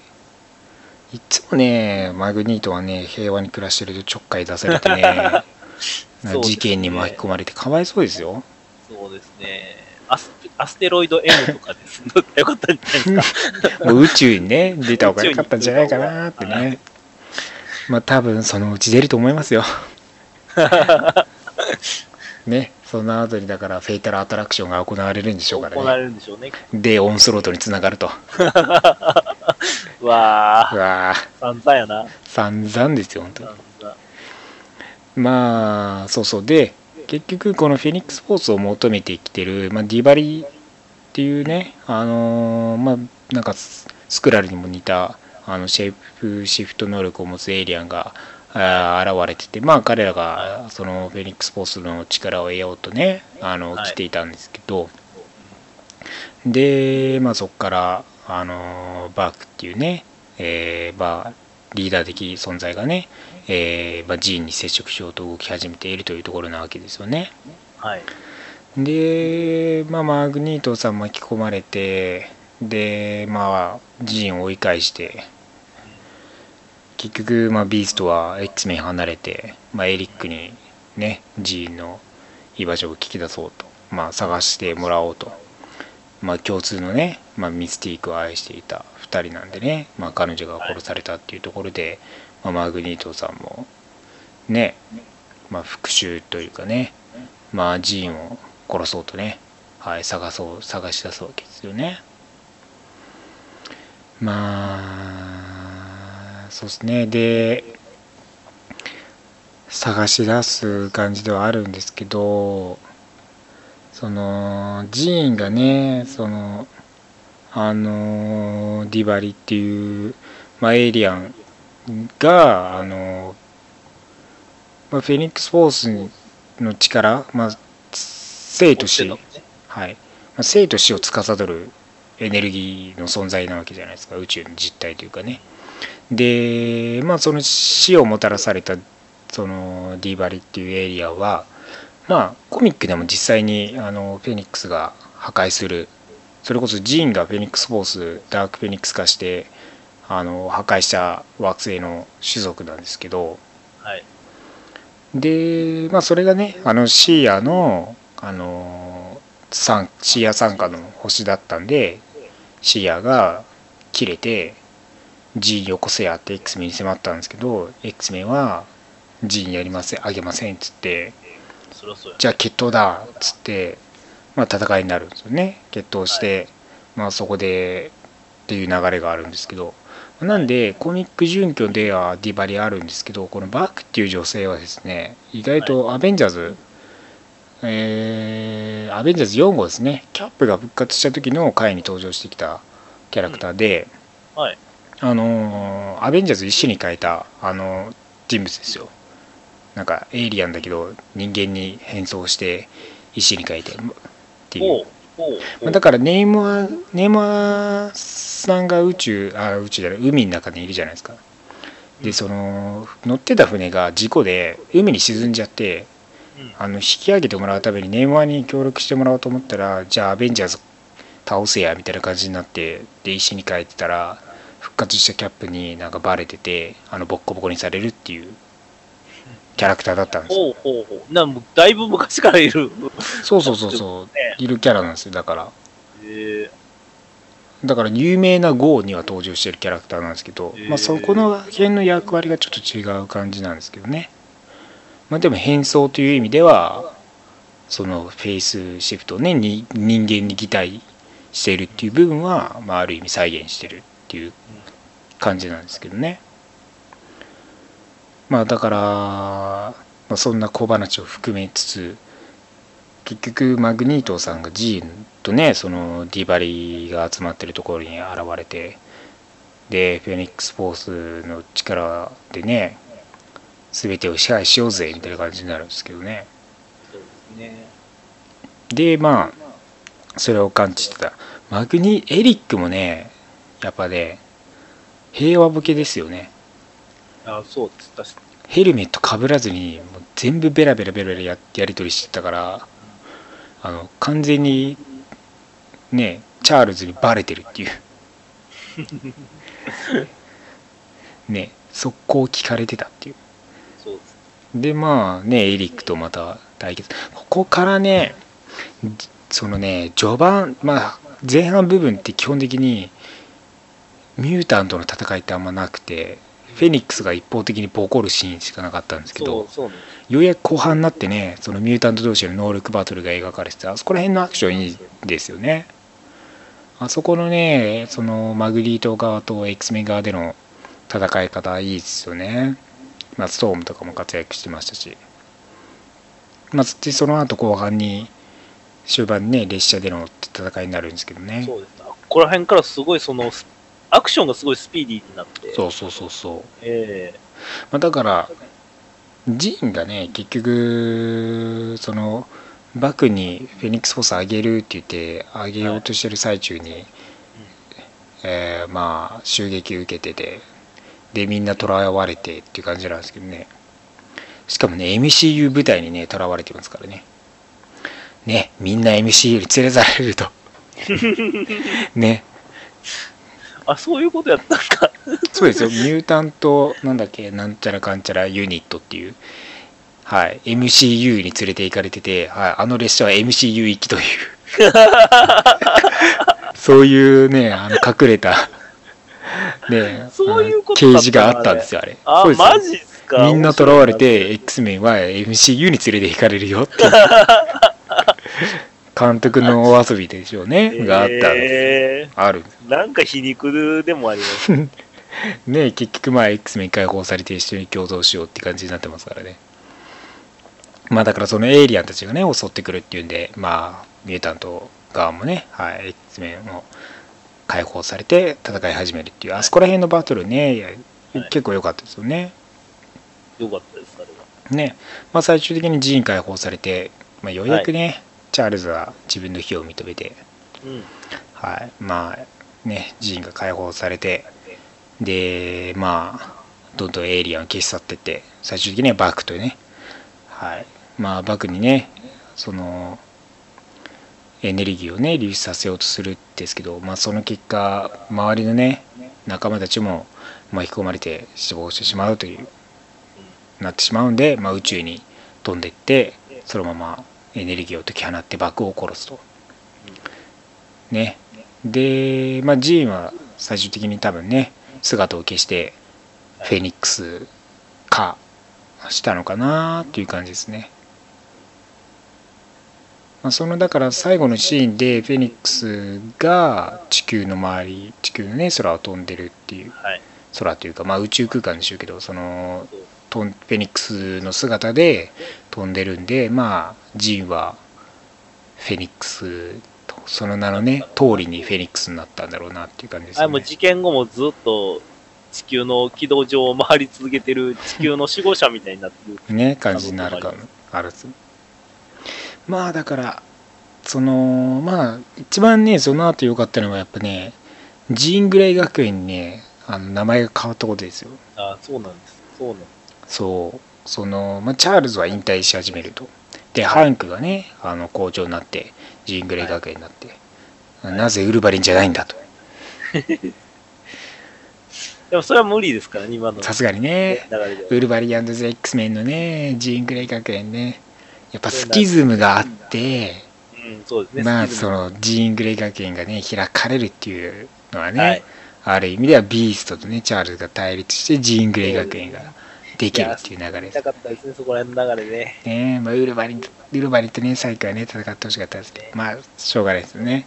ねまあいいんじゃないですかね。ようやくこうチャールズが引退する流れができてで旧友のエリックとまたチェスをするという。そうですね、あのシーンは良かったです。フェスチェスをして、ねまあ、よく前のね、あの、世代交代前の時ねもチェスしてましたから、最初の時からやっぱねやってるチェスですからね2人でやるチェスっていうのはあれでやっぱ終わりを迎えるのはある意味でこの X メン系の X メンシリーズのね始まりと終わりをちゃんと踏襲した形でのそうね終わりなのかなといや、いうとあれは良かったころですよね。。めちゃめちゃ良かった。まあ、だからなんかねエリックがねあなんか新しい場所に誘ってるんで多分ジェノーシャ行くじゃないですか。はい、でまあね一緒に暮らし始める。とまあ絶対ここにはスカーレット・ウィッチがいる。ということはあスカーレット・ウィッチは暴走している。あ、はい、治療しようとして失敗する。はい。ハウス・オブ・エム。うわー、え、MCU で？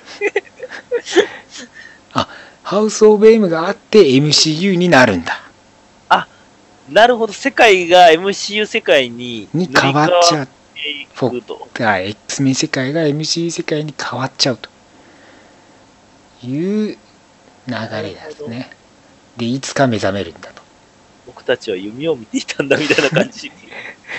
いつか目覚める始めるってねなるほど。はい幸せになれればいいね。まあ今後のね X メンどうへその、まあ、MCU 参戦するかしないかっていうまあそれ自体もまだわからないですしそうですね。役者も、僕は今までのものからその新しい世界へ行くんで、うん正直ね、まあ、ヒュージャックマンとかももう一回やりたいみたいな話とかも本人言ってますし、うんもう、あり、まあ、やってほしいっていう気持ちももちろんあるんですけども、はい僕は、ちょっと一新してほしい。本当に全部役者は新しい役者さんにしてほしいとは思う。はいまあ、だから本当に FOX としての X メンはここで本当に終わってしまうんでねそう、それらをもう本当に引きずらずに引きずらないことが一番、もうそう独自の、えっと、マーベル・スタジオとして X メンをね作り始めてはもらった方がいいなと思いますよね。い。ね。うそれはん、めちゃくちゃ思います。あの、本当にね、その、今までのシリーズが良かったとか、うん、もう変わってしまうものはしゃあないんで、はい、比較するのは本当にあんまりよろしくない。うん、そこは気ぃつけんと混同してしまったりとか、ね、あんまりしないようにしないと。そ不幸になる、そこは。まあだから今後ね多分まあこの FOX の X メンはダークフェニックスで終わりを迎えますけども X メン自体の映画は多分ねまだまだどんどん作られると思うので、はい。これだけの題材と、やっぱねもっとね正直個人的には X メンは窮地に陥ってほしい、もっとわかります。もっとねミュータントの迫害を受けてほしい。はい、そうですね。あの、実際だから、結局、その、なんでしょう。人類から逃げるみたいなのがないじゃないですか。そうなんですよ基本的にミュータント同士での戦いしか描いてないんですよねはい。だからもっとね人間のこうドロドロさというかね嫌な部分っていうのをね見せつけてでミュータントの迫害される中でも X メンは人々のために戦うっていう姿をやっぱ描いてほしいよね。まあだからそれがあればもっとね今度まあ本当にいろんな意味でねもっと窮地に陥った X メンぜひ見たいんで、マーベルスタジオで見えると僕は思います。あの、まあ、まず、あれじゃないですか、ファイギがずっと望んでるじゃないですか。X メンやりたい X メンやりたいってね、で、彼に任しといたら多分、MCU は安泰やと思う。うん、うんそうですね。僕らが見れ、見たいし、その、一通り一遍じゃなくて、新しい X メン見せてくれると思うんで、うん。うん。まあまたこれまでとはね違った、まあ、X メンが本当に見れるんじゃないかなという新たな期待とねともにはい。まあいる。まあ今後まだまだどうなっていくのかわからないですから今後のねマーベルスタジオの発表とかもね注目していただければなと思いますよね。はい。ということでニューミュータンツは無事に公開されるのか。はい、はい。そうですね、そこ、まあまあ大丈夫やと思うんですね。まあ、そこだけ、えースピンオフ作品としてね最後はい。ニューミュータンズがね無事に公開されることを願って X メンはいでのシリーズは今回終了というところなので、はい、ありがとうございまあまだはい、見に行ってない方は見てね。まあまだまあもう一回ぐらいね皆さんも見に行っていただければなと思います、はい。X メンシリーズお疲れ様でした。いや、本当に、アイアンシンガーから、えーサイモン・キンバーグサイモン・キンバーグに はい、バトンが渡されてってね。はい、いやー長くお疲れ様でしたね。長かった、は2000年からですから、えはい、ということで今週は以上になりますけども何か言い残したことございますか？そうですね、まあ、まずは気持ちを早く切り替えて、スパイダーマンの方にね。シフトしない、まあもう皆さん見に行ってると思いますからね。はい、はい。いうところを、来週、ねはい、スパイダーマンファーフロムホームのネタバレ感想をしていきますんで、ぜひ、まあ、まだファーフロムホームね、見に行っていない方は、まず見に行っていただいてからね、来週、はい、このラジオを聞いていただければなと思います。いやー、僕らまだ見てないんでね、はい。まあどうやろな、ミミステリオ、どうや、どうやろな、いやー、来週をお楽しみに。楽しみに。はい。ということで、今週は。また来週お会いしましょう。バイバイ。来週もラジオの前に、アッセンブルアッセンブル